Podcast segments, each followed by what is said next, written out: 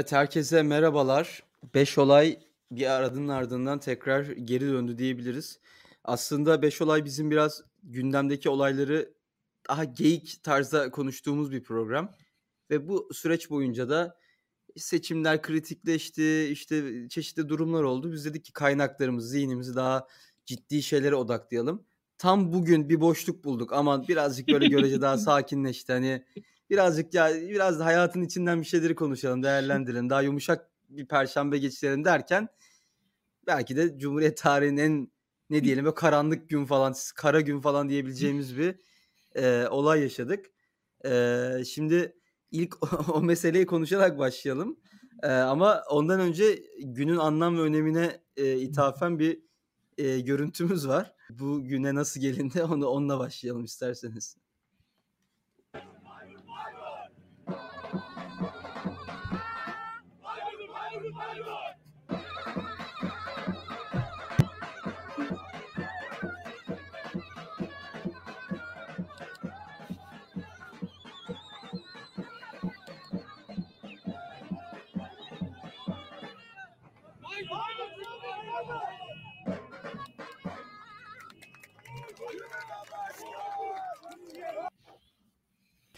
İlkan bu görüntü çok paylaşıldı bugün ama sen hikayesini de biliyorsun. Hikayesinde de bir, bir anlam, bir mesaj gizli. İstersen Evet. hemen bu halay görüntüsünün bir arka planını anlat. Sonra Şimdi bugün ne geldi başımıza, niye geldi onu konuşalım. ya e, kendi adıma bu görüntüyü ben e, bugünkü para piyasaları kurulu toplantısı olduğunu görür görmez aklıma bu video geldi benim. Ben bu videoda ha dedim para piyasaları kurulu kararıyla beraber paylaşırım diye düşündüm. Bu videonun güzelliği şuydu. E, paylaştım da oradan da bayağı da yayıldı. Hatta ilk paylaşan ben olabilirim bugün bu videoyu. E, şunu söyleyeceğim esas. Bugün videonun bu kadar yayılmasının dışında aslında e, halkın çok bilmediği bir tarafı var bu videonun. Bu video 16 Nisan 2017'de çekilmiş bir video. 16 Nisan 2017'de paylaşılmış. Saat 9'u 36 geçe paylaşılmış bir video. Çok anlık olarak baktığınız zaman video yani Bayburtlar 16 Nisan 2017'de saat 9'u 36 geçe ne- neden bu kadar mutlular eğleniyorlar diye düşündüğümüz zaman aslında Türkiye'nin e, referandum akşamında Bayburtlar Bayburt'un %82 evet vererek Cumhurbaşkanlığı hükümet sistemine geçişi, parlamenter sisteme son verilip Cumhurbaşkanlığı hükümet sistemine geçişi onaylamasını ve Türkiye'de parlamenter sistemin son verilmesine dair e, yasa e, anayasa değişikliğine en çok oy veren, en çok destekleyen ilin de %82 ile Bayburt olmasını kutluyorlar. Yani Bayburt'un e, başkanlık sistemi destekli Türkiye birincisi oluşunu kutluyorlar. Burada Bayburtların kutladıkları o. Yani Bayburt'un e, hükümete, Tayyip Erdoğan'a destek konusunda Türkiye'de birinci oluşunu kutluyorlar. Orada Devlet Bahçeli ile e, Tayyip Erdoğan'ın ittifakı vardı hatırlayalım o zamanları ve o zaman MHP içerisindeki Akşener e, hatta yani Ümit Özdağ, Sinan Ogan vesaire bu tarz e, Koray Aydın gibi isimler karşı çıkmışlardı. HDP çok net bir şekilde karşı çıkmıştı. Kemal Kılıçdaroğlu, CHP çok net bir şekilde karşı çıkmıştı. E burada Ba- Bayburtlar e, seçimdeki e, galibiyetlerini kutluyorlardı. Bayburt'un birinci sıradaki il olmasını kutluyorlardı. E, Bayburt'taki en önemli Adalet ve Kalkınma Partili olarak da e, Sayın Kavcıoğlu oradaki kutlamaların başını çekiyordu. O günden bugüne Kavcıoğlu e, Merkez Bankası Başkanlığı'na e, ulaştı. Açıkçası referandumdaki hedeflerine ulaştılar. E, ama bu hedefler Türkiye için iyi oldu mu? Pek olmadı. E, gerçekten de e, kendi adıma o videoyu izlerken şey oluyorum Barış böyle. Kemal Sunal filmlerinde bir halay e, coşkusu vardır. Bazen böyle e, işte at- e, şehirdeki Şaban zengin olur köye gelir ondan sonra bir davul zurna falanla bir e, işte köyde müjdarla evlenme falan olayına girerler. O zaman işte başlık parasını da öder al paranı der falan böyle o Mahsun Şaban bir güçlü olduğu an vardır. O andaki o duyguyu hissediyorum yani o videoda hakikaten. O bir ya hakikaten Evet. ben de o halaya katılasım var. O kadar e, güzel de oynuyorlar ki. Ya ben çok Ya da dans eden birisi değilim. o dediğin o dediğin şeylerde Kemal Sunal muhtemelen işte yani düzeni yenmiştir aslında değil mi? Bürokrasi yenmiştir, öyle öyle. pis bir takım insanları yenmiştir falan filan en sonunda e, dans etmeye baş. Ya benim anlamadığım şimdi gerçekten dinleyicilerimizden de bilen varsa yazsın ben. Çok fikir sahibi değilim Allah için şeylerde hani bölgelerimizin hangisi ne halı yani bir horon falan gibi çok bilinen şeyler dışında bir halay sırasında ama şehrin isminin söylendiği bir halay ilk defa gördüm. Yani Bayburt, Bayburt, Bayburt. Hani o kadar koordineliler ki öyle yeni çıkmış bir şey olamaz yani. Hani böyle şey yapıyorlar yani. Ya artık ya bundan sonra ben de öyle demeye başladım. Ben de bir halay falan çeksem ben de Bayburt, Bayburt, Bayburt derim artık yani. Bundan sonra bana da yerleşti. Ya şu andan sonra ben hani benim Bayburt demeden halay çekme şansım kalmadı yani. Ben şu an bu videodan sonra ben tamam artık bir Daniel'e halay çekmeye başladık. Biz de durduğu anda Bayburt, Bayburt, Bayburt deyip tekrar devam edeceğiz. Yani hani buradan sonra halayda veyahut da bir şey oldu diyelim enerji azaldı falan filan. Bir an durup Bayburt, Bayburt, Bayburt deyip devam edeceğiz. Yani o e, yani Bayburt'un böyle bir enerji verici işlevi oldu bize. Zaten bugün dolar da öyle enerjisini aldı Bayburt'tan. Tabii. Yani o duyguyu hissettik yani hani hakikaten hepimiz. Ya Şu bir anda, de ben ben sadece konuyu açmak için söyleyeyim. Araya girdim. Ya bu eee, gerçekten hani artık sinirlerimiz gerçekten çok bozuldu. Çünkü her gün diyoruz ki bugün artık dibi ve artık olağanüstü ya bir şeyler değişecek. Artık en dibi gördük. İşte erken seçim kararı mı alınır? İşte Erdoğan görevden mi alır birilerini? Biraz bir rahatlama mı olur? Dibi gördük ve hadi bakalım geçsin bu zamanda diyoruz artık dip görmekten e, gerçekten psikolojisi bozuldu insanların yani. sosyal medyada ciddi mi psikolojisi bozuldu artık yani artık şey falan değil hani kaybettiğimiz hayalleri ya da hayatımızda eksilecek şeyleri artık şeyini tutmayı falan bıraktı herkes zaten. Hani eskiden aa işte şunu yapabilirim yapamaz mıyım falan filan. Bambaşka bir noktaya gidiyoruz. Ee, şok içinde izliyorum bu durumu ve şunu da söyleyeyim. Artık bu kurumların vasatlaşması falan filan diyoruz ya herhalde onun da etkisi vardı ki ya ben bir önceki gün yani faiz kararından bir önceki gün bu kadar yüzde neredeyse herhalde yüzde beşin üstünde bir artış yani net bir şekilde o karar uçurulmuş kesin yani çünkü e, öyle bir hareketin olması çok makul değil. Ya bu kadar artık gerçekten salmışlar ya. Ya ciddi söylüyorum bunu başka açıdan. Ya bugün Çalışma ve Sosyal Güvenlik Bakanı sendikaları toplamış. Son dakika git demiş toplantıya falan filan. Onlar kendi arasında konuşmuşlar. Yani ac- acayip bir şeyler dönüyor ve anlayamadım hiçbir şekilde. Bilmiyorum sen ne düşünüyorsun da tanımlayamıyorum hani teori falan diyoruz işte yok sultanistik rejim bilmem ne rejim de yani.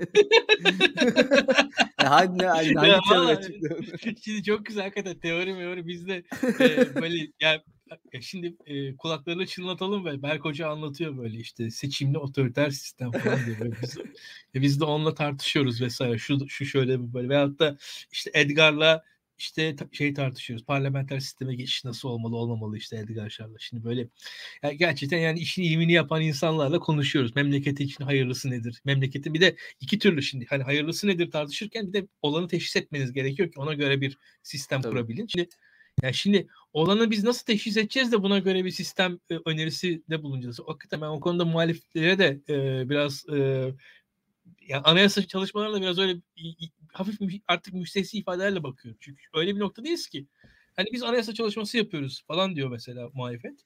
Ya bence şey bir anayasamız olacaktır demek daha bir e, vaat aslında. Yani yoksa anayasanın içeriğine dair bir vaate gerek yok benim gözümde. Yani Türkiye'de bir anayasa olacaktır falan. Bu bence iyi bir vaat. Yani anlatabiliyor ve hani şey hani parlamenter sistem falan bunlar ekstradır. Yani parlament yani Türkiye'de şöyle söyleyeyim. Biz şu anda bir muhalefet samimiyetle biz Cumhurbaşkanlığı sistemini uygulayacağız dese bu, bu bile vaattir şu an Türkiye'de ya. İlkan, yani, hepsini şu an... geç kanunları uygulayacağız dese gerçekten devrimci devrimci bir şey olur yani. yani şu an, yok artık falan derler hani şey hani. tabii yani tabii. Bu, Korkunç bir şey. Ya ülkede böyle bir şeydi yani memlekette vaat verecek işte muhalefet diye bakıyoruz. Ya böyle bir vaat diye bir şey gerek yok ki. Şu an zaten hani hiçbir şey uygulanmıyor yani ortada bir kanun, kaide, kural. İşte bugün e, PPK kararlarını e, gördüğümüz zaman PPK kararlarını nereden anladık biz? İşte saat 2'de açıklanırmış. Bugün 2 6 7 geç açıklandı. Neden?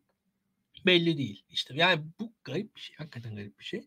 Türkiye o açıdan dediğin gibi çukur e, işte dip bu, bu tabirler memleketi anlatan tabirler değil. Memlekette zaten çukurla diple falan biz e, kurtulamayız. E, bu iş gayet e, ağır ve yoğun bir şekilde devam ediyor. Daha kötüleşiyor. Her an kötüleşiyor.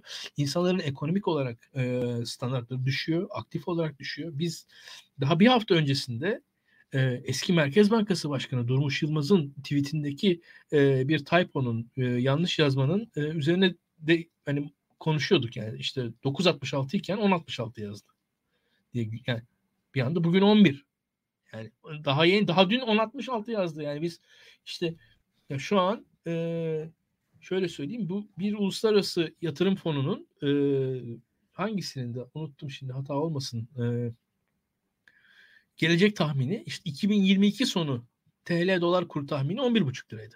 Yani 2022 sonu. Yani hani bayağı ciddi. İnsan şey geliyor, komik geliyor hakikaten böyle düşünün.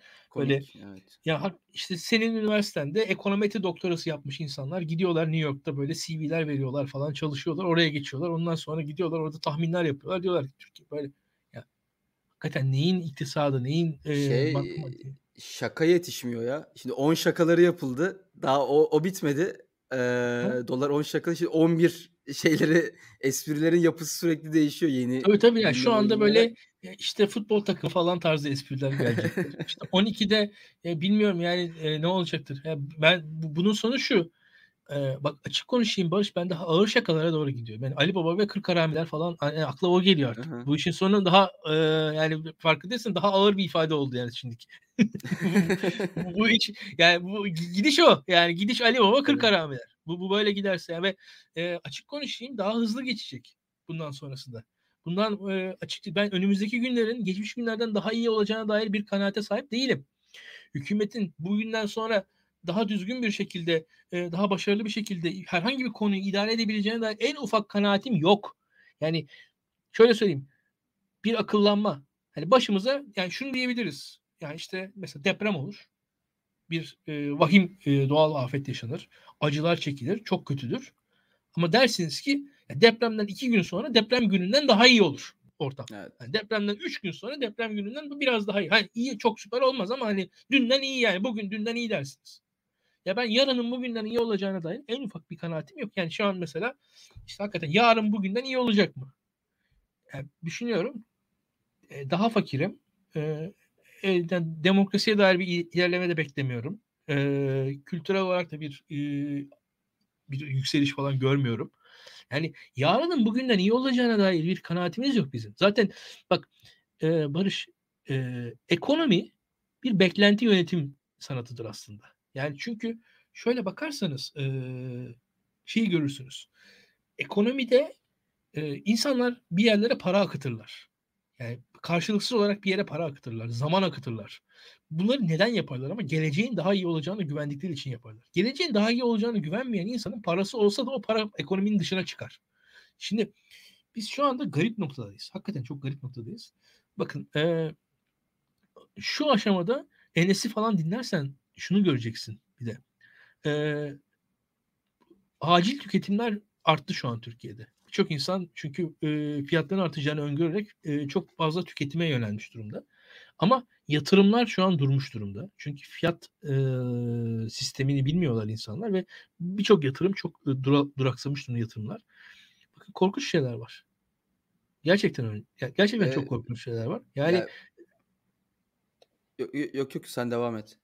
Ben vahim görüyorum ve e, bu işte diptir, şudur, budur falan filan e, hükümetin de yani şu anki ha- hadisenin e, vahametini ve hametini hissettiğini sezemiyorum ben. Yani ortada şu var hani yani ülkede ekonomik kriz var. Yani başımıza bunlar geldi. Tamam Türkiye'de yani bizde de yani şunu diyebilirsin sen. Ya Türkiye'de İsviçre değil kardeşim yani. Hani ben- sonuçta bu ülkede de ekonomik krizler olacaktır. Yani evet. Doğrudur. Türkiye'de İsviçre değil. Türkiye'de yapısal sorunlar var ekonomide. Hep beraber biliyoruz bunları. İşte hepimiz belli bir iktisat e, görgüsüne, bilgisine sahip olduk. Nedir? E İşte Türkiye'de klasik olarak e, yapısal bir e, tasarruf sorunu var. Neredeyse yapısal bir e, cari açık sorunu vardı. Şu an artık kuru o seviyeye geldik cari açık sorunu kalmadı. Ki zannetmiyorum yani o cari açık sorun da, da gene geri gelecektir de. Ya Allah E, aşkına ya bu şey gibi bir şey hani bir, e, işte Türkiye et tüketiminde e, en düşük ülke olduğu için Avrupa'da hani çevreye çevreyi insanların veganlığının falan şey olmasıyla ilgili bir bağlam kurmak gibi bir şey bu dedin yani cari Tabii tabii tabii. Kesinlikle kesinlikle. Yani ben korkunç olarak bakıyorum tüm olan bitenlere. Ee, ve biz bizim yaşadığımız hikayenin ekonomik vahameti biz yaş- tartışamıyoruz. Yani anlayamıyoruz da yani ve şu vardı Barış. Ben daha ileri gideyim. Mesela Türkiye daha önce de krizler yaşadı. Ne oluyordu Türkiye'de? Türkiye'nin yapısal olarak krizler yaşıyordu. Krizden etkileniyordu. Ertesi yıl Türkiye'de ekonomi tekrar e, yukarı doğru e, yükseliyordu. E, ve bu yukarı yükselişte de hızlı yükseliyordu Türkiye. Yani hızlı düşüp hızlı yükselen bir ülkeydi. Çünkü nispeten çok dinamik bir nüfusu vardı. Avrupa ülkelerine göre, batılı ülkelere göre tüketmeye daha hevesli bir nüfusu vardı. Krizlerden bu yüzden çok çabuk çıkıyordu. Yani ne, ne oluyordu? Yani Avrupalı ülkeler herhangi bir ekonomik daralmadan kolay kolay yükselemiyorlardı. Mesela Yunanistan'da, İtalya'daki krizler daha uzun süreli etkiler yarattılar. Hani anında çıkılmadı. Çok ciddi e, paketler açıklanmasına rağmen bir anda çıkılmadı. Ama Türkiye gibi ülkelerde krizler olduktan sonra bile bir şekilde ne yapıyordu insanlar? Basitçe konuşalım. Mesela senin akrabalarında bile krizden sonra hemen dükkan açan vardır. Evet, Anlatabiliyor muyum? Evet. Bir şekilde işe giren vardır. E, yeni bir kursa giren vardır. Evlenen vardır. Çocuk yapan vardır. Yani bir şekilde yeni ekonomik faaliyete doğrudan dolaylı e, olarak hani doğrudan olarak dükkan açmak, işe girmek falan. Ama dolaylı olarak da evlenmek, çocuk sahibi olmak diyelim yani. Bunlar da ekonomik faaliyetler öyle ya da böyle. Bunları yapanlar vardır etrafında. Yani bir bu Türk halkının bu e, bu, bu özellikleri aslında ekonominin çok rahat kurtarmasını, çok rahat düzelmesini sağlar. Şu an biz ağır çekim derinleşen bir ekonomik kriz yaşıyoruz. Yarın daha kötü oluyor. Birazcık daha ilerliyoruz daha da kötü oluyor. Yani birazcık daha ilerliyoruz daha da kötü ve yani ben şöyle söyleyeyim. Hala aslında hükümetin bazı şeyleri düzeltme şansı var. Nasıl var? Ee, yani teknik olarak o beklenti yönetimini ayarlamaları gerekiyordu. Beklenti yönetimi diye bir şey evet. unuttular. Ve orada da yani o beklenti yönetimini harcadıktan sonra ellerindeki çünkü çok rahat bir ki aslında e, pandemi gibi bir bahane de vardı ellerinden. Diğer ülkelerde siyaseten biz çok kullanıldığını gördük bunu. Hani tabii, mahcup tabii, tabii. hissederek, özür dileyerek bir takım sorunların olacağını şey yapmak. Kesinlikle Ama... kesinlikle yani ya yüzde yüz katılıyorum ben sana. Ya şu anda dehşet rahat bir şekilde Türkiye'de beklentiler yönetilirdi. Beklentileri iyi yöneten bir hükümet de şu hadisenin içerisinden ek- ekonomi çok rahat yuk- yukarıya çıkartırdı. Yani şu anda Türkiye'de basitçe konuşalım. Bizim karşımızdaki e, ekonomi hadisemizde yani şu anda basitçe söyleyeyim mesela senin ailende herhangi bir insana 100 bin TL bir şekilde bir para verildi. Veya sana 100 bin TL işte e, açıkçası mesela Daktio'daki çalışmalarından ötürü buyur Barış sana 100 bin TL. Ne yaparsın? Euro'ya çevirirsin. Tabii ki. Yani, yani bu kadar basit. Daha güzel bir daha güzel bir coin var mı? 8 ayda %60 değer kaybetmiş. 8 yani ayda olarak. Şimdi bu zaten şöyle bir durum var. Ekonomi bir defa e, devletin elindeki en büyük güç neydi? Senyoraj bir, bir noktada. Şu an bir senyoraj olarak etkisini kaybediyor şu an Türkiye'de. Hükümetin elindeki o güç. Devam edeyim. E, piyasaların en büyük gücü fiyatların sabit olması. Fiyatların e, fiyat istikrarı. Fiyat istikrarı tüketici için de üretici için de. Üretici için yatırım imkanı fiyat istikrarı. Aynen. Yani ve e, devam edelim. Hala biz faizler üzerinden olayı toparlamaya çalışıyoruz falan da. Ya bir noktada insanlar e, şöyle söyleyeyim. Şöyle bir fiyatların olduğu, ekonominin bu halde olduğu bir ülkede yani e, ben açıkçası mal satan da ya ben niye mal satıyorum sorusunu e, sormaya başlar. Bak çok ilginç noktaya doğru gidiyoruz. Tabii yani, tabii tabii. E, şu anda e, belli ürünlerde e, satış sınırlamaları geldi Türkiye'de Barış. Duydu mu bilmiyorum. Evet yani, tabii tabii tabii tabii tabii. Yani e, bunlar böyle tesadüf değil ve biz e, bildiğin şu an karneyle yani şu an evet. sınırlamayı yani tek, aynısını diyecektim. Yani Türkiye'de şu an bazı ürünler karneyle yani şu an tehditle yani tehdit ve baskıyla o fiyatlar olması gerektiği kadar enflasyonun göstergesi olduğu kadar arttırılamıyor yapılan baskılar sonucuyla. Ve bu yüzden de teknik olarak biz gerçekten e, karneyle alıyoruz onları. E, aradaki şey de diğerlerinin bu kadar ucuza almaması. Ya çünkü şu an zaten sınırsız olsa akıllı biri ben şey depolamaz mısın? Yani cebinde paran varsa yerin de var, paran da var. Hı hı. 10 10 kutu ay ayçiçek yağı almaz mısın yani kullanıyorsan? 20 kutu alırsın. 30 kutu alırsın hatta bu fiyatlardan. Çünkü biliyorsun ki muhtemelen 4 ay sonra %100 artacak bu. Tabii. Ee, yani ya ben şey düşünüyorum. Şimdi mesela bizim işte yani zeytinlikler falan var böyle. Ya zeytinyağlarını satmasak mı acaba diye düşünüyorum. yani, yani, yani insan onu düşün. Satma tut ya. Vallahi 1960'a geri döndük ya. Stokçuluk şeylik falan bütün evet, refleksler. Herkes ya korkunç bir şey ya. Felaket ya. Evet yani korkunç bir şey ya. Ve ya, ekonomide şu var hakikaten bir e, ekonominin işler halde olmaz için ya bu teorik 101 şeyleri de ben anlatayım komik geliyor ama gerçekten ya hepimizin cebinde birer kağıt parçası var. Üzerinde Atatürk'ün resmi var. Arkasında Şahap Kavcıoğlu'nun var mı imzası bilmiyorum da yani Merkez Bankası Başkanı'nın imzası var. Var var Yani geldi. Heh, şimdi Şahap Kavcıoğlu'nun imzası olan bir e, kağıt var. O Şahap Kavcıoğlu'nun imzası olan kağıtları kullanarak biz bir işler yapıyoruz. Şimdi o kağıtların değeri olacak ki e, o kağıtların bir karşılığı olacak ki biz e, biz bir güvenle işlem yapalım. Şimdi ekonominin temeli güvenle, güvenle kurulur. Güvenin olmadığı yerde ne olur? Yağma olur açıkçası. Tabii Ve tabii. şu an şu an aslında hepimiz birer yağmacıya dönüşüyoruz. Şimdi ekonomiden güveni çektiğin zaman e, ondan sonra bir jungle'a doğru dönüşüyor. Balta girmemiş ormana doğru dönüşüyor piyasa ve birbirinden birbirine karşı konumlanıyor insanlar. Yani çünkü o kağıda güvenmiyoruz. O kağıt yani, yani kredi diyorsun. Kredi, güven.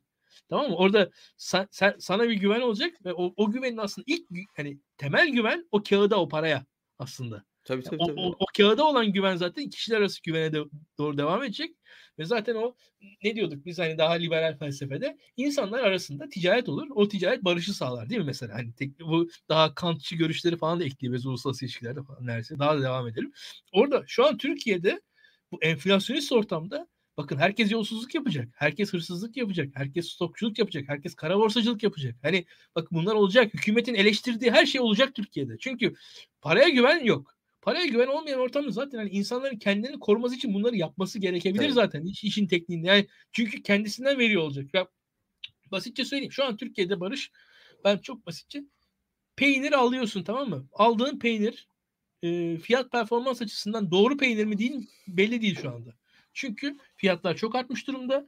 Bazı firmalar diyorlar ki biz o fiyatlarla beraber fi- kendi fiyatımızı arttırırız. Bazı firmalarsa ya biz fiyatlar çok artıyor. Bizim tüketici e, kitlemiz belli.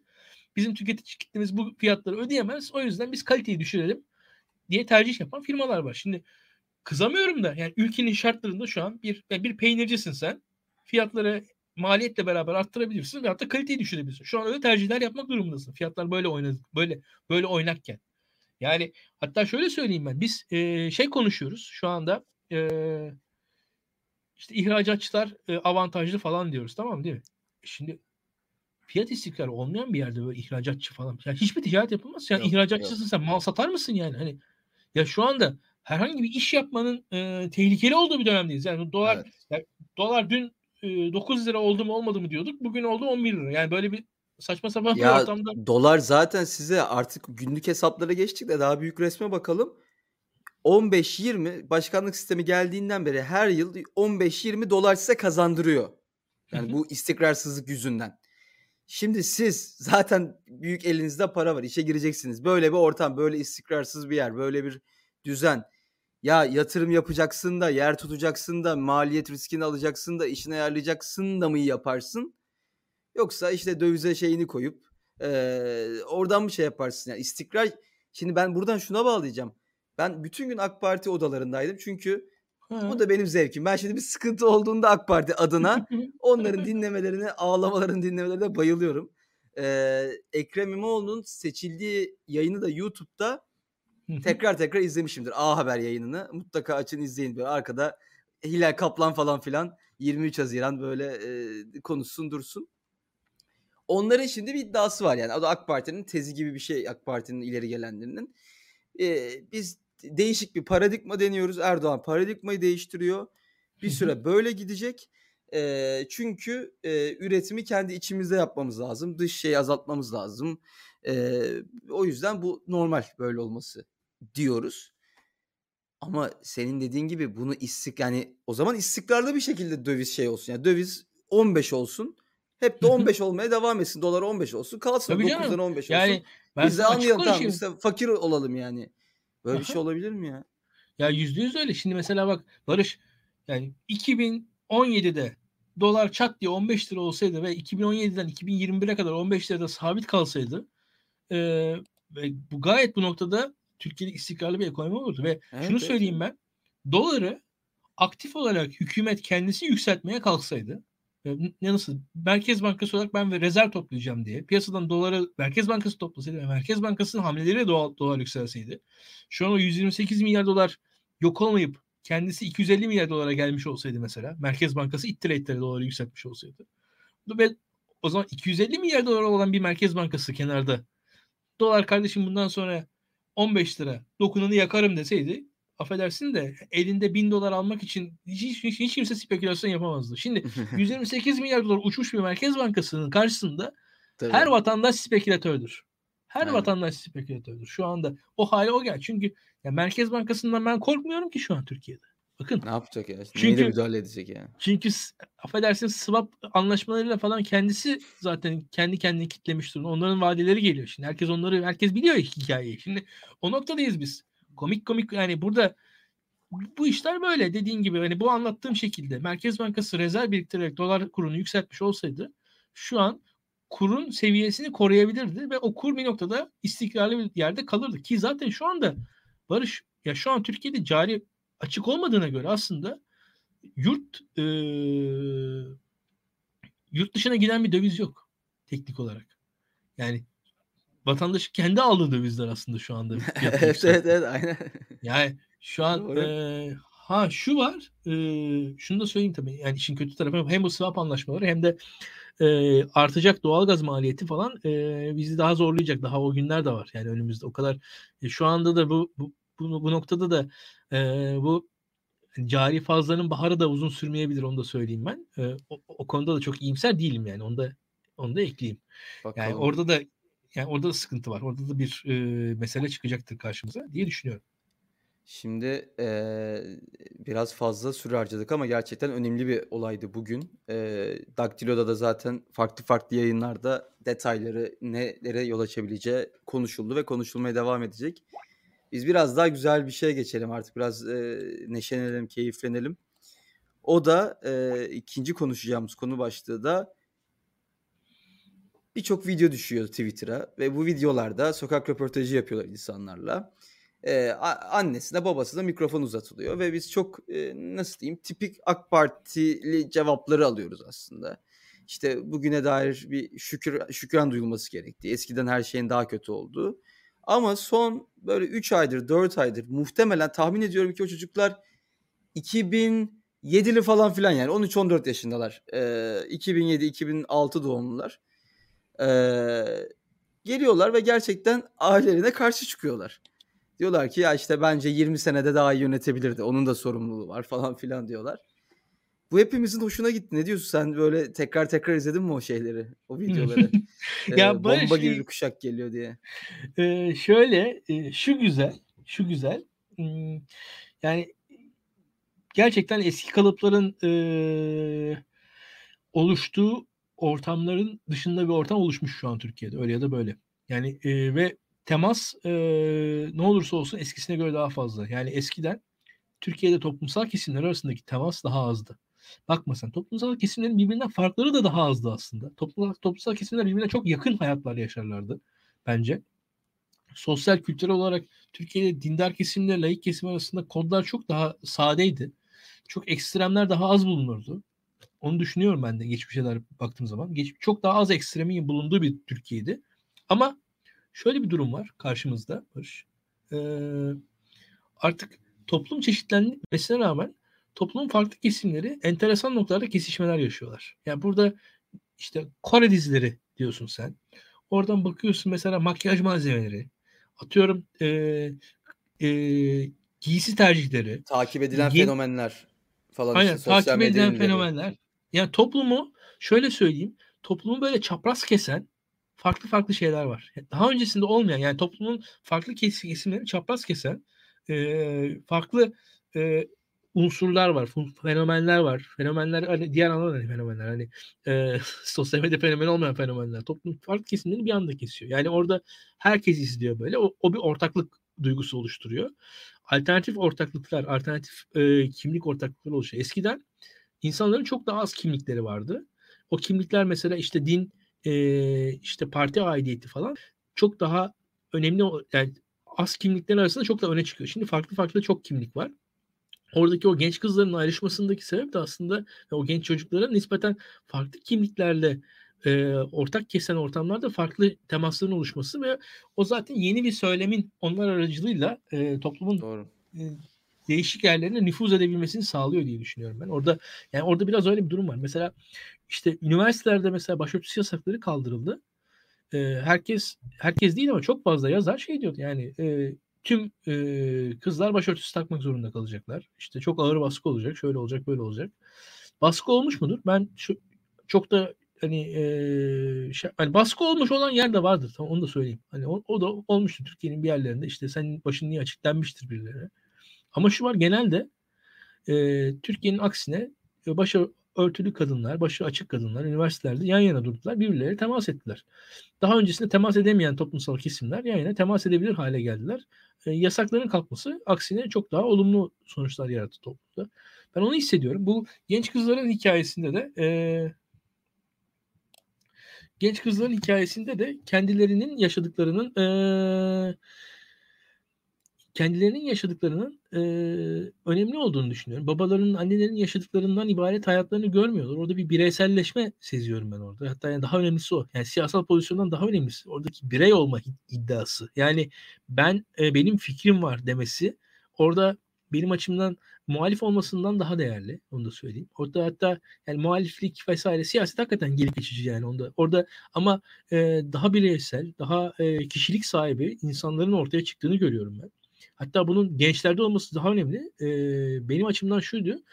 E, ben bu pandemi sürecinde Barış e, özellikle bu uzaktan eğitime çok karşı çıkmış bir insanım. Yani olabildiğince minimal bir şekilde uygulanması gerektiğini söyleyen biriydim. Buradaki kastım da şuydu. Bu e, gençlerimizin bir şekilde ailelerinden ayrı, ailelerinden bağımsız hayatları e, görmeleri, tecrübe etmeleri gerekiyor. Ailenin kendisi kendi kendini kopyalayan, geçmişini kopyalayan bir e, yapı o geçmişi kopyalayan yapının dışarısında birbirlerinden kopyalayarak gençlerin aslında yani e, hal, tavır, davranış, fikir, söylem oluşturmalarını ve kendi orijinal söylemlerini oluşturmalarının daha rahat olacağını e, düşünen birisiydim ben. E, burada şunu görüyorum. Burada hakikaten 14-15 yaşındaki genç kızımızın orada mesela. Kızımız demek de tabii ayıp da. E, genç hanımefendinin e, çok kendi orijinal görüşlerini ortaya koymasını, çok da düzgün ifade etmesini, kendisinin argüman kurmasını çok önemli buluyorum. Orada e, annesiyle olan ilişkisinde gerçekten de ben annemden daha iyiyim iddiasını, ben annemden daha ileriyim iddiasını orada görmek görmekten çok mutluyum. Çok kibarca, çok güzelce, saygılı bir şekilde e, severek annesini. Bu arada hani onu da söyleyeyim. Bu, bu insanlar öyle annelerle babadan nefret falan etmiyorlar yani. Bu insanlar tabii, tabii, tabii. E, bu insanlar böyle hain şey değil yani öyle hani hain evlat falan değiller. Bu, bu insanlar bu insanların hepsi ailelerini seviyorlar. Yani bu arada da bunu da inceden e, şöyle söyleyeyim. inceden bu seküler kesime de söyleyeyim. Yani bu insanlar tamam sekülerleşiyorlar da ailelerinden nefret etmiyorlar. Yani ona göre bir söylem belirlemek lazım yani. O, o açıdan hani e, tamam daha sekülerler ailelerinden ama ailelerine karşı bir nefret duyguları yok. E, hissettiğim budur. E, burada e, Barış e, çok olumlu, çok olumlu, gerçekten olumlu. E, bireyselleşen gençlerde farklı farklı duyarlılıklar oluşmaya başladı. Benim açımdan şöyle söyleyeyim mesela.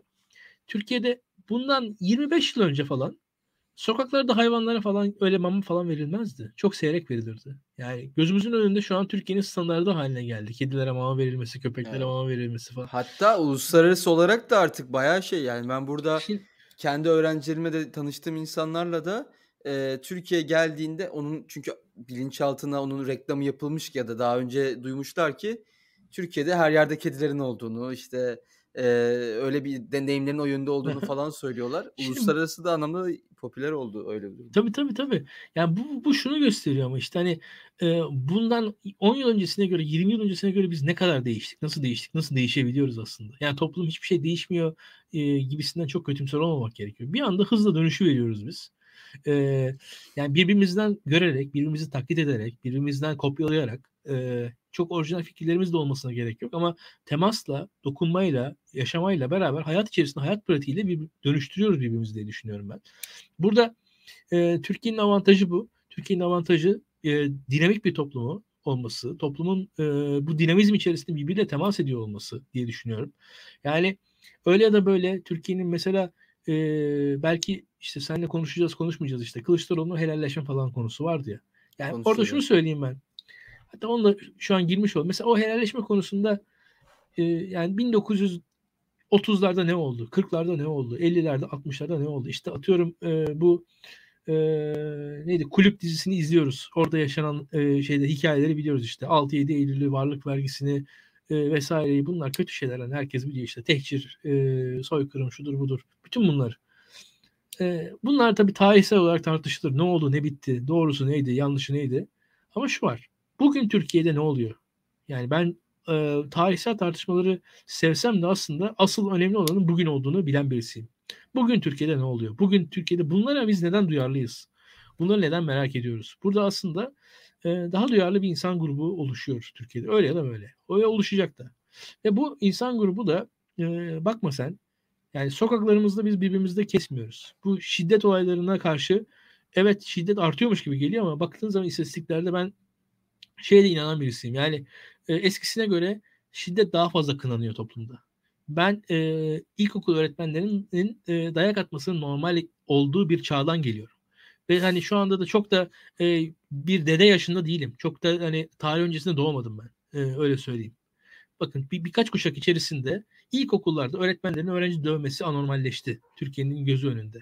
Yani atıyorum patronların sekreterleri taciz etmesi falan daha yeni anormalleşti Tabii. Türkiye'de.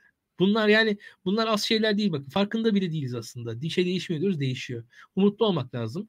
Bu tarz değişimleri, dönüşümleri e, bazen görebiliriz. Bazen alttan alttan hızlı gelir. E, bazen bir anda ortaya çıkar. E, kimi dönüşümler e, belli siyasal motivasyonlarla belki geciktiriliyor bile Türkiye'de. Açık konuşayım. Türkiye hızla dönüşecek bir ülke. Hızla değişecek bir ülke. Türkiye'de o çünkü o iç dinamik var. Ve Türkiye'deki dönüşümün değişimi ben ileride dünyaya falan örnek olacağına inanan birisiyim. Öyle öyle birisi olarak konuşuyorum şu anda birçok şeyden olumlu bakıyorum. Ve orada da bu Kılıçdaroğlu'nun açıklamasına geleyim ben. O helalleşme hikayesini de düne dair bir şey olarak düşünmüyorum ben. Aksine yarına dair bir şey olarak düşünüyorum. Ee, Aynen ve, katılıyorum. E, orada da e, hikayede de şu var. E, şunu da ekleyeyim. Hani helalleşme de Türk, Türkiye'nin çok güzel bir e, fiil e, çekimi kalıbı. O işteş fiiller karşılıklı olması yani karşılıklı olduğun zaman çok güzel bu şeyden hani helalleşme yani karşılıklı helalleşiyorsun. Bakayım yani, hemen İngilizce'de var mı bir karşılığı yani olduğunu helal, e, iki tarafında birbiriyle beraber e, yaptığı hikaye bu. E, yaptığı bir faaliyet bu. Yani sen tek başına helal etmiyorsun. Sen karşılıklı helalleşiyorsun. E, bunun ben anlamlı olduğunu, önemli olduğunu düşünüyorum. Bu işteş fiil seçiminde de bir e, hoşluk görüyorum açıkçası. Ve orada da yani e, çok insan tabii kibirli, kendisini önemsiyor. Belki çok şey yaşamış. Yaşarken de hakikaten yaşadıklarını anlatırken de önemli. Onun için de çok önemli ve doğru belki haklı. Ama şu var. Bu hadise o insanın kendi şahsi hikayesine dair bir hadise değil. Türkiye'ye dair bir hadiseden bahsediyoruz biz. Yani o hikayede belki kendisini anlatırken e, haklı olabilir ama bu anlatan hikaye o insanın yani sana ya da bana, ona ya da buna ait bir hikaye değil diye düşünüyorum. Daha e, derin bir hikaye olacağını, daha yeni bir Türkiye için, yeni bir e, yarın için anlamlı olacağını düşünüyorum. Buradan, eee, hemen şeye geçelim. Yahreyn Ya, bu arada benim faiz meselesiyle ilgili yine biraz işi Hı sulandırıyorum. Kusura bakma ama bir tane Buyur, bir şey buyur. soracaktım. Eee, Sor, şimdi sor. hep böyle eee, Sor, sor ya. etik Ben de çok şey yaptım hakikaten. Ya, etik etik, hani, yazısız kurallarımız vardır ya, hani, günlük hayatta şöyle davranılır, böyle davranılır, etik olan şudur, görgü kuralı falan filan. Aklıma şöyle bir şey geldi. Şu an, eee, mesela diyelim arkadaşınıza kendi bütçeniz nazarınca borç istedi sizden lira borç verdiniz. Dedi ki 3 ay sonra 4 ay sonra ödeyeceğim. Evet. Orada bir yani sizin etik olarak artık faiziyle ödemeniz gerekiyor. Hani normalde öyle şeyler olmaz ya yakın şeyler üzerine. Çünkü evet. diğer türlü size para vermiş olacak. Yani siz o 5000 lirayı alıp 4 ay sonra 5000 lira olarak eyvallah kardeşim işimi gördüm. İşte şimdi geri ödüyorum dediğinizde bir etik yani öyle yeni bir norm kazanmamız gerekecek şeydi aramızda. ya o zaman şey gibi mesela. Yani... Ya şey gibi ya şu arkadaşına borcunu faizsiz ödemiş ya hadsiz falan. Yani böyle yeni ne diyeyim yargılama mekanizmaları falan şey olacak yani biliyorum. Hmm. Sen istenmez de bir yandan garip bir şey yani ama etik ya, olarak evet. herhalde. ya şimdi hakikaten 10 bin lira veriyorsun. Ee, evet. Onun için ya araba alacağım bir 10 bin lira ver diyorsun. Kredi çekmeyeyim ben sana 2 ay sonra ödeyeyim falan. Şimdi o yapılan bir şey midir? Evet yapılan bir şeydir evet. Türkiye'de. Ama gerçekten 2 ay sonra 10 bin lira ödemesinde yani 10 bin lira 10 bin lira değil. Yani 10 bin lira yani geçen bin dolardı şimdi 900 dolar. Yani hani ya orada arkadaşla dolar... oturup faiz hesaplama, enflasyon hesaplamak da bizim kültürümüze ters. Abi ben ödeyeceğim ne kadar arttı işte enflasyon 2 ayda 3 ayda. Yani garip. Ya artık orada şey oluyorsun. Arkadaşa da yani e, 10 bin lira değil böyle işte bin dolar vereceksin. 1100 dolar vereceksin belki artık. Orada arkadaş arası dövizle borçlanacaksın. Hani Aynen, arkadaş.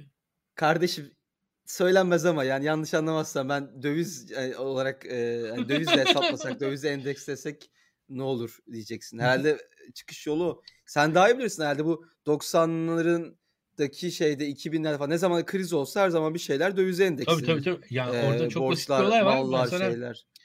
Yani bizde şeydi. Mesela ben eee, şunu birebir yaşadım. Eee, mesela arkadaş meselesini geçelim. Ev kiralıyorsun, depozito veriyorsun. Hı. Depozitoyu TL mi veriyorsun, dövizle mi veriyorsun? Çok Şimdi iyi. yani şu anda hatta şu an birçok depozito TL'ye geçmişti aslında ekonomi düzeldikten sonra. Ben ben o şeyleri depozitoların dolarla olduğu zamanı hatırlıyorum. Depozito dolar. hikayesi. Aynen. İşte depozito işte şu kadar dolar depozitosu var evin. O arada do- depozitolar işte iki kira muadili kadar falana döndü ve işte onlar da TL'ye döndü işte. Hani atıyorum e- evin kirası 4000 lira, depozito 8000 lira istiyor yani senden. Tamam hani lanet olsun diyorsun, veriyorsun. E Şimdi 8 bin lira da 2 yıl sonra 8 bin lira belki hani kaç para olacak. Şimdi o, o, o, o fena. Ee, Yani bu arada Cihat yani. Bey, Cihat Bey güzel bir yöntem yazmış. İşte param dövizde kardeşim valla bozdurmayayım direkt dolar atayım sana hani borç isteyen arkadaşa Hı hı.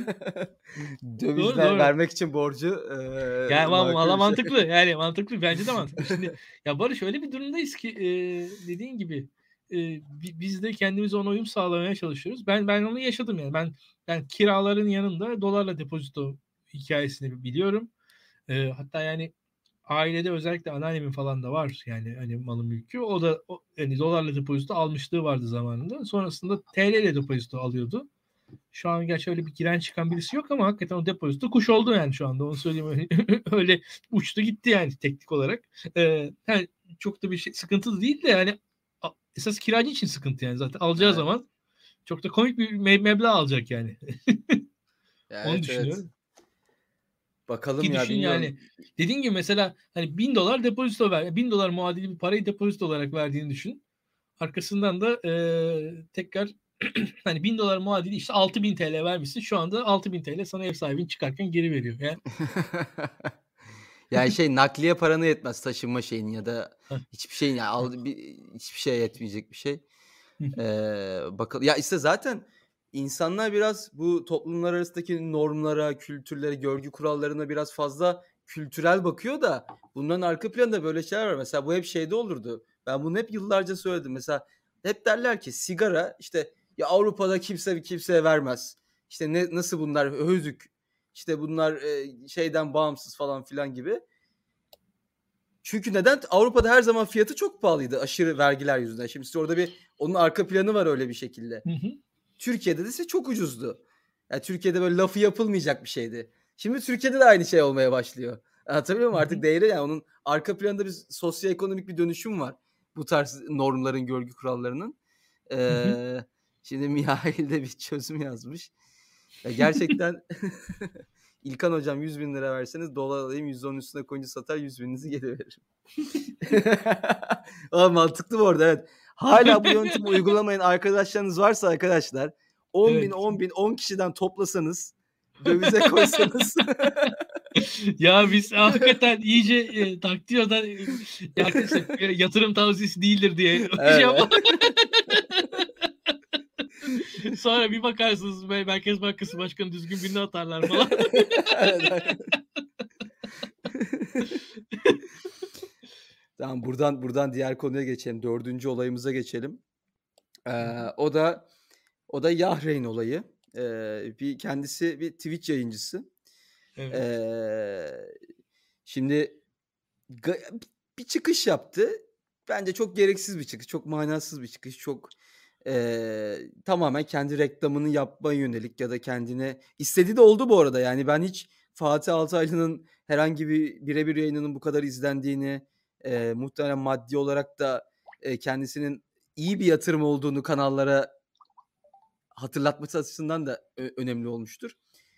Geldi eee, ve ben dinledim de açıkçası. Bütün programı dinledim neler söylediğini.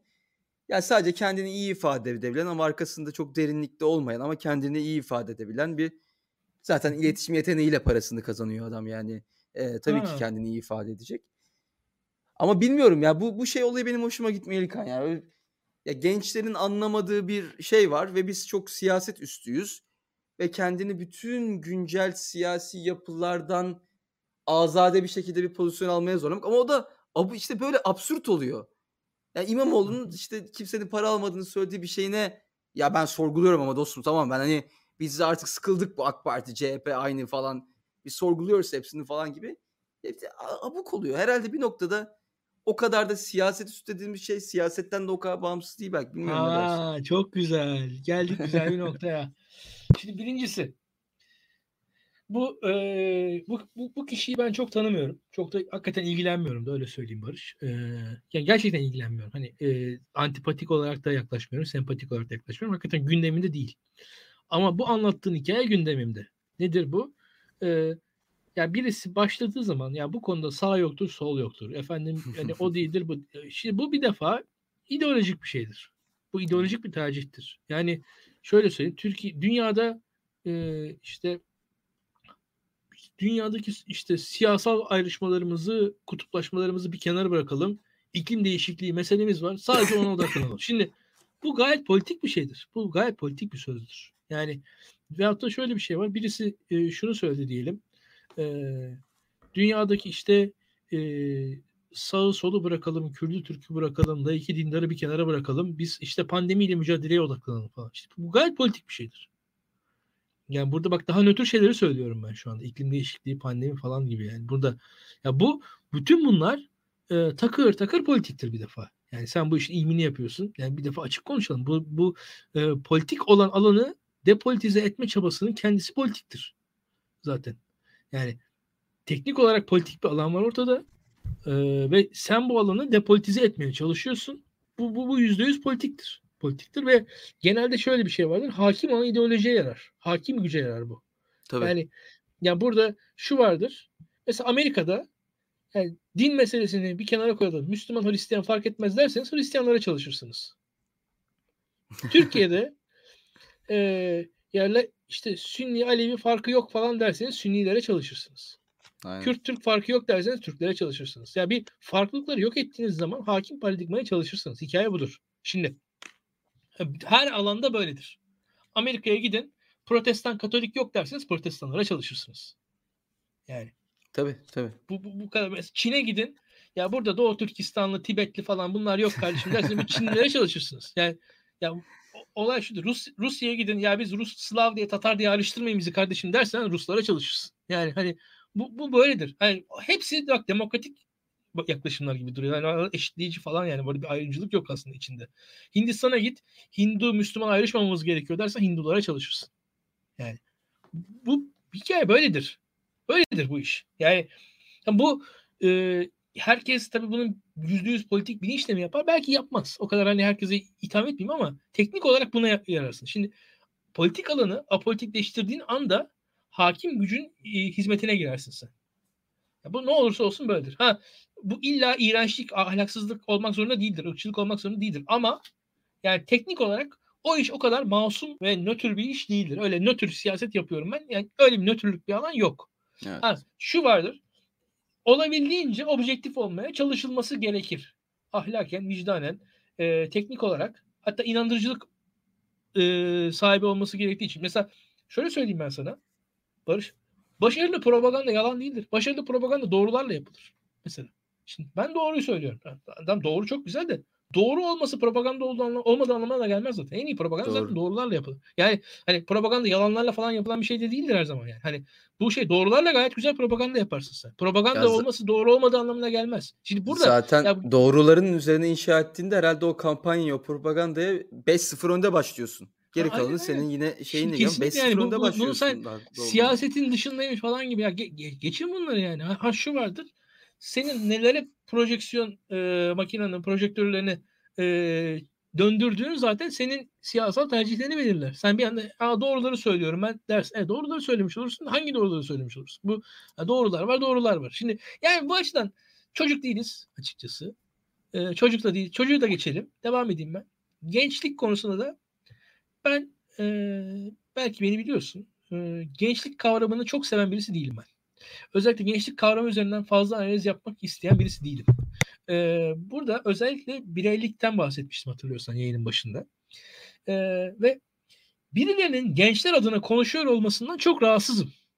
Onu da söyleyeyim. Yani ya ben e, gençlerin konuşması gerektiğini düşünüyorum ama birilerinin gençler adına konuşmasının çok sakıncalı, çok sıkıntılı sonuçlar verebileceğini düşünüyorum.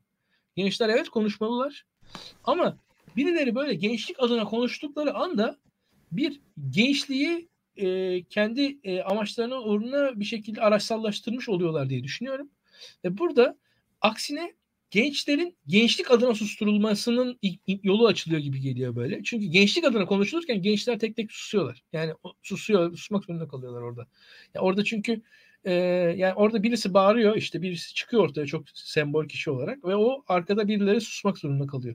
Yani orada o denge iyi dikkat etmek lazım. Ben gençlik içerisinden öncüler de çıkabilir. O doğrudur. Buna da e, tamamen yatsımıyorum ama birilerinin gençlik adına konuşması konusunda her zaman belli rezervlerim var benim. Bir de onu da söyleyeyim. Yani bu da e, her zaman olmayan ama hafif kendimce e, biraz bir mesafeyle yaklaştığım bir olay. Bu arkadaş da bilmiyorum hani kaç yaşındadır nedir ne değildir. E, ama yani orada e, gördüğüm şey e, de sıkıntılar var. Hani öyle çok da aman tanrım dehşetli kötü bir adam falan olduğunu zannetmiyorum. Yani muhtemelen orada kendince belli doğruları olan birisidir. Ama e, memleket şartlarında tabii ki konuşmak zor. Konuşmak sıkıntılı. O yüzden de herkes bir safe bir, güvenli bir alan seçmeye çalışıyor. O güvenli alan ama ister istemez de nötr bir alan olmuyor. Yani o güvenli alanın kendisi zaten nötrlüğün dışında, nötr bir hadisin dışında yani o çünkü biz daktiloyu kurmaya çalışırken e, Bilgehan, Enes, ben, sen falan biz niyetimiz şuydu. Merkez medya yok Türkiye'de. Biz buna dair merkez bir dili olabildiğince kurmaya çalışalım. En azından biz ya çok dinlenir miyiz? Çok dinlenmeyiz ama ya en azından şöyle bir şey var. Ee, bir söylemi, bir farklı söylemi konuşmaya, burada konuşmamız en azından kopyalanır bir şey insanlar tarafından. İnsanlar konuşmaya başladılar. Birbirlerine evet. en azından birkaç cümle veririz. Hani niyetimiz oydu açıkçası. Çok da en azından bir söylem oluşturma çabamız vardı. Bak onu söyleyeyim sana yani açıkçası. Şimdi burada da niyet niyetin arkasında biraz daha bunlar var. Burada hikaye şudur. E, çünkü söylediğiniz zaman bazı şeyler söylenebilir hale geliyor hale geliyor. Şimdi bunlar a diyorsun bu normal söylenebilir bir şeymiş diyorsun. Yani a diyorsun işte bakın bu hani beşli çete falan filan bak millet söyledi söylenebilir hale geldi farkında mıyız? Ya, evet, ona evet, önce evet. ona önce falan söylenmiyordu. İşte hani ihaleler mihaleler iptal edilecek falan. Şu an çok radikal bir söylemde ona öncesine göre. Yani bir anda bak normal bir hale geldi. Çünkü insanlar söylediler. Söylendikçe normalleşti. Şu anda yani kaç fark... milyar dolarlık şirketlere çete demek dediğin gibi meşrulaştı ve normalleşti şu an Türkiye ekonomisinin yüzde kaçından Çünkü işte hani herkes yani. bak konuştukça merkeze geldi bak söyle. Farkında mısın?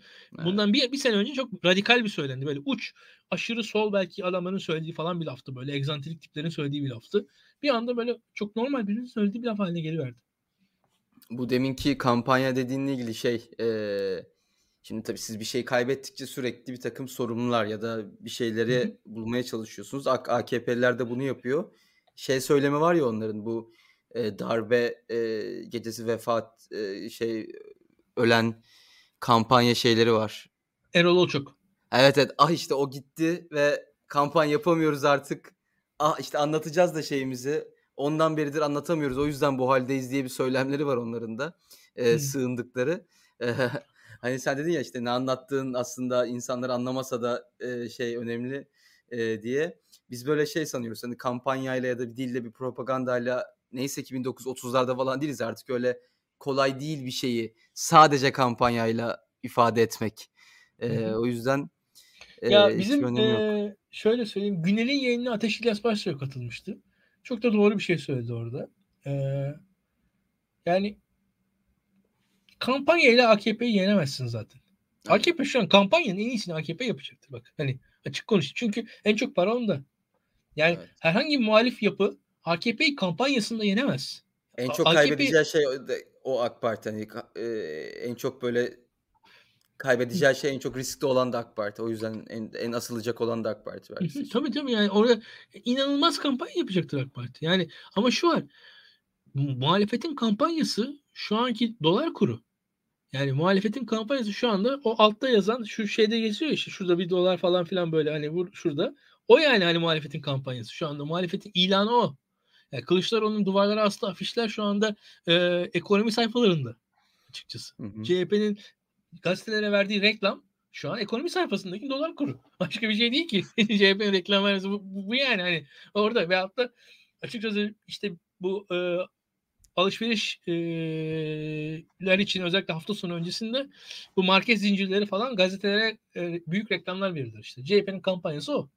Kampanya hı. afişleri falan. Orada fiyat listeleri, kampanya yani hani teknik olarak. Şimdi bu, bu başka bir şey değil. Fiyat listeleri kampanya. Veyahut da ya bir otomobil fiyatlarına falan bakalım işte. O, o kampanyadır. Yani hani yoksa daha fazla bir kampanyası yok yani partinin benim gördüğüm. Ya ben hep hikaye ben öyle bakıyorum. Orada da yani e, Adalet ve Kalkınma Partilerinin de tamam e, siyasal iletişim önemli, kampanya önemli. O a, İslami kesim bu konuda özellikle de kendisinin toplumsal merkezin dışında dışından gelen bir yapı olduğunu düşündüğü için merkez medyanın e, uzağında kaldıkları için özellikle e, sosyal kültürel açıdan da merkez medyayı aslında toplumsal ağırlıklarına göre daha az temsil ettiklerini düşündükleri için ki yani bunun da zaten bir doğal tarafı da var. Sonuçta yani tesettür diye bir şey var. E, daha az e, Müslüman kadın e, kendisini o, o alanda e, yükseliyor. İster istemez e, görsellik daha seküler bir alan. O yüzden birazcık e, dinar dinar yapılar bu e, konuda daha geride kalıyorlar. Yani eşyanın tabiatı gereği biraz bence. Ama mesela hani atıyorum baklavacılıkta da dindarlar önde yani hani teknik olarak. Bu, bu, bu şey de değil yani aman tanrım öyle bir şey değil. Hani bu o da iş o da iş. Yani herhangi biri birinden daha da saygın gelmiyor bana. Onu Esnafçılıkta öyle galiba biraz. Esnaf Aha. olan alanlarda. Aynen. Şimdi orada şu var. E, orada bu yüzden de bir o alana e, İslami kesim fazla önem veriyor. E, oldu, haddinden fazla değer veriyor ve şu anda da e, yani en önemli kurum iletişim başkanlığı haline geldi. Algı en çok kullandıkları kelime. O yüzden kampanyada e, en önemli e, siyasal faaliyet haline geldi. Yani, siya, yani tamam kampanya önemli. E, doğrudur da yani kampanyadan ibaret değil. Zaten Adalet ve Kalkınma Partisi'nin e, kendisini medyada göremediği, İslami kesimin kendisini medyada göremediği zamanlarda teşkilatlar önemliydi. Yani tek tek kapılara giderdik falan filan hikayesi vardır ya böyle kapıları çalardık işte kadınlarımız Doğru. giderdik. Tamam önemli de o. Ya, o zamanlar sizi medyada tanı görünmüyordunuz. Şu an evet. zaten yani sizi zaten insanlar görmemek için televizyonu kapı siz bir de kapısını çalarsanız daha da nefret ederler sizden yani. Hani yani bu... Millet kaç yaşında insanlar YouTube kullanmayı öğrendi ya düzgün bir şey izleyebileyim de işte haberlere falan filan. Oradan yani bir, bir, bir de kapıyı çalacaklarmış ya. Zaten her yerde varsınız ya. Bir de İslam kapıyı çalma yani. her, her ekrandan çıkıyoruz. Bir, bir ekranda buradan buradan son konuyu atlayalım da şöyle bir saati tamam. biraz geçtikten sonra e, toparlayalım. O tamam. da bunu ben beşinci olayı ben özellikle seçtim çünkü e, gerçekten bir AK Parti milletvekili adını unuttum. E, Anadolu'dan bir ilden milletvekili bir fotoğraf paylaştı Twitter'da. Görmüşsünüz diye tahmin ediyorum. E, ve fotoğrafta şunu diyor. E, fiyatlar uygun. Arkadaşım Demet Evler'de pazardan atmış görseli. Fiyatlar gayet uygun diyor. Uygun yani, ama fiyatlar. Fiyat o görüntüde uygun fiyatlar. Limon 2 lira, domates 3 lira, e, e, havuç 2 lira. E, böyle bir şey atmış. Tabii sonra ortaya çıkıyor ki 4 yıl öncesinden. Şimdi evet, Ankara'yı Ankara'yı bilirsin. ha bu arada doğru evet doğru ve orada bir bugünle ilgili bir şey söylemiş aslında. yani Demet Evler'le meclis arasında ne kadar bilmiyorum ama bu gerçekten herhalde böyle işte biz e, padişahlık kötülenirken ilk öğretimde böyle bir takım hatıralar işte halktan kopukluğu gösteren işte halkın tebaanı ne kadar e, sorunlarını dert şey, öyle hikayeler oluyor ona benziyor gerçekten. İşte bir gün padişah gelmiş demiş ki fiyatlar aşırı ya şey uygun falan işte. Ağır vergiler içinde inim inim inleyen halk. yani ben, bu, ben burada anlatacağım bir hikaye yani ama şimdi oluyor. Bana asıl şey gösteriyor. Bu gerçekten bence AK Parti'nin içindeki en dağılmışlığı gösteren de bir şey. Şimdi tekrar olayı böyle ciddileştirmek istemiyorum da ya herhalde ki işte bu grup başkan vekili kimse vekilleri toplayıp şunu dememiş. Ya ne olursa olsun ekonomi iyi. Hiçbir sorun yok. Ya kardeşim işte halk gayet iyi durumda. Böyle şey herhalde ilk söyleyeceğin şey olur değil mi bir krize girerken? Ekonomik krizler. Bunları bütün teşkilatında, bütün vekillerine bir uyarırsın yani. Cidden millet fiziksel olarak zarar vermeye çalışan çıkabilir. Yani git pazarda söyle şeyleri iyi her şey falan filan diye delirir insanlar. Yani böyle bir durumda bunu da yapmıyorlarsa zaten tamamen e, işte benim o sabahtan beri konuştuğumuz dağılmışlık seviyesini gösteren meselelerden bir tanesi bence. Ama olayın kendisi bilmiyorum sen ne düşünüyorsun? Sen böyle şeylere sinirin mi bozuluyor yoksa gülüp geçiyor musun? Yani trajikomik mi? Benim sinirim bozuluyor. Ben hakim şey yapamıyorum ya. Yani. Şimdi şöyle eee, bir şunu eee Adalet ve Kalkınma Partili daha öncesinde bir siyasetçi şey demişti. Eee tebdili kıyafet halkın arasına giriyoruz falan demişti. Şimdi eee Herhalde ya zaman şimdi makinesiyle 2017'ye geçmişler yanlışlıkla tedbirli kıyafet gezerken ya yo yo şimdi şöyle bir durum var. Şimdi tebdili kıyafet ya bir defa şu hani adam ya tebdili kıyafet hani halkın arasına girmek ya, halkın arasına nasıl giriyorsunuz? siz? Ya ne yapıyorsun? Neredesiniz zaten? ne yapıyorsun? nasıl bir yerdesiniz siz? Ya bu çok komik. Şimdi burada halkın arasına girmeyi zaten bir o, işin o tarafı var. İkincisi ya o adamı eleştirmiştim ben yani hakikaten bu yazdığının iyi bir şey olduğunu zannediyor falan gibisinden böyle eee diye öyle, öyle tweet atmıştım o adamı. Sonra baktım ya o adam iyiymiş aslında. Halkın arasına giriyor çünkü bak girmeyen de varmış. En azından tebdili kıyafet falan böyle. Ya ben çünkü ya öyle bir tweet atmıştı ki o ilk beyefendi.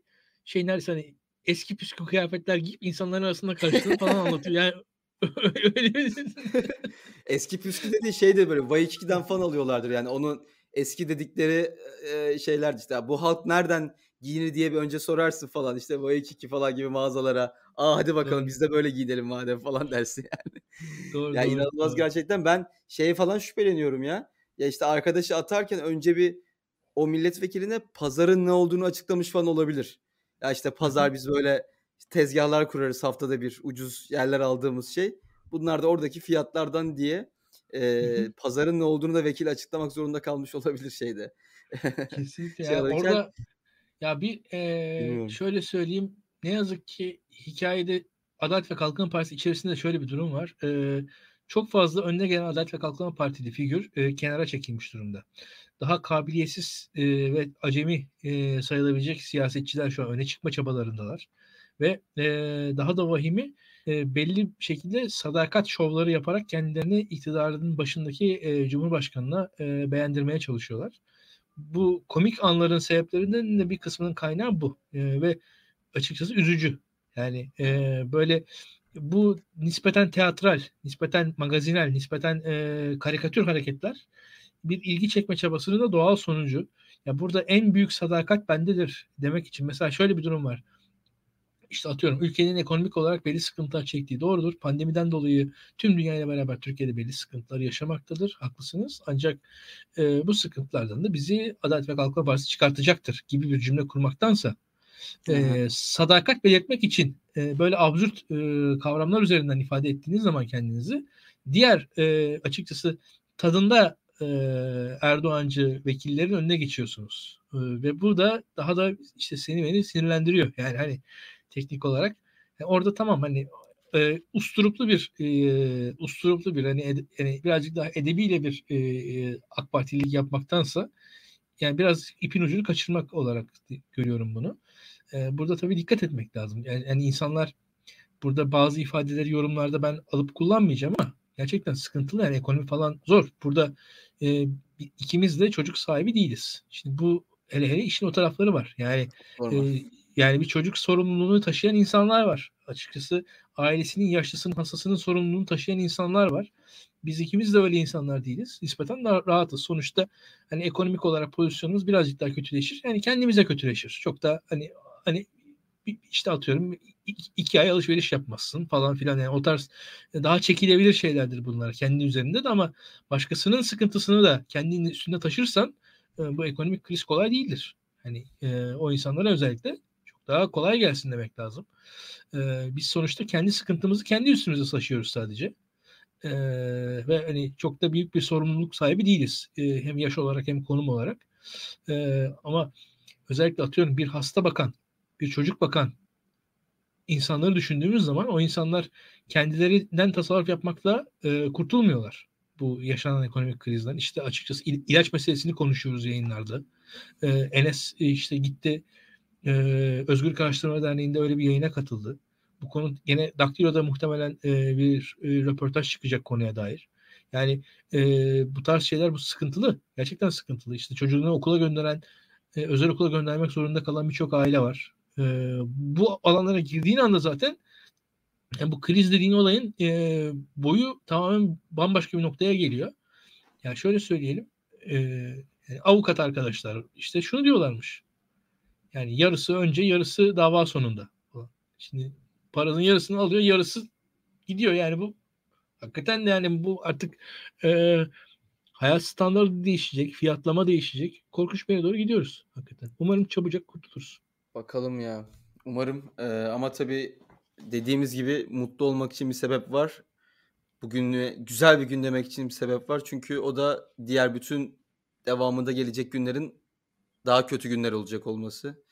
Bu felsefeyle bakarsak her gün kendimizi mutlu hissedebiliriz. Çünkü bugün aslında güzel bir gün. Yarına göre, diğer güne göre de, diğer güne göre de, diğer güne göre de. E, bunun değerini bilin yani şu gün. ya aman diyeyim, aman diyeyim. Ee, yok yok, Türkiye'nin hakikaten bir potansiyeli var. Biz ona da güvenmek lazım. Ee, evet, belli evet. bir e, toplumsal dinamik de alttan yürüyor diye düşünüyorum. İyimser olmak. Ee, biz de zaten yayınlarımızda bu sürece e, katkı sunmaya devam edeceğiz. Umarım da en kısa sürede olacak bir artık bence bu vadesini doldurmuş iktidar e, ayrıldıktan sonra önümüzün tekrar açıldığı, kurumları tekrar inşa ettiğimiz ve e, az önce saydığın insanların çok daha güzel baktığı, hayatı çok daha güzel ve olumlu baktığı günler gelecektir. Bugünkü yayının sonuna geldik. Güzel bir yayın oldu. Biraz böyle kafa dağıtmayı özlemişiz. Ama ama ama ama buradan da söylemiş olayım bu e, arkadaştan faiz alınır mı muhabbetini ben mutlaka e, kesip şey koyacağım kendi Twitter'ıma koyacağım. Bu tartışmayı biraz şey yapmak istiyorum. Açmak istiyorum bakalım ya diğer o, insanlar da düşünüyor. E, müsait olduğun bir gün oda falan açabilirsin aslında. evet evet doğru diyorsun bak doğru doğru. Destek, doğru evet, evet. o biraz Twitter Space ortamı meselesi yani. Evet evet aa, herkes... çok güzel dedin ya. Bu, ya böyle bu, borcu bu... aldım verdim hatta böyle şey sevgiliye borç verilir mi falan. Evet güzel dedin. Siz de arkadaşlar şey yaptıktan sonra o konuda artık yorumlarınızı bekliyoruz sosyal medyada ya da Spaces'ta. Tabii tabii. Tekrar çok teşekkürler İlkan sana da çok teşekkürler. Ben teşekkür ederim. Ee, haftaya görüşmek üzere. Görüşürüz.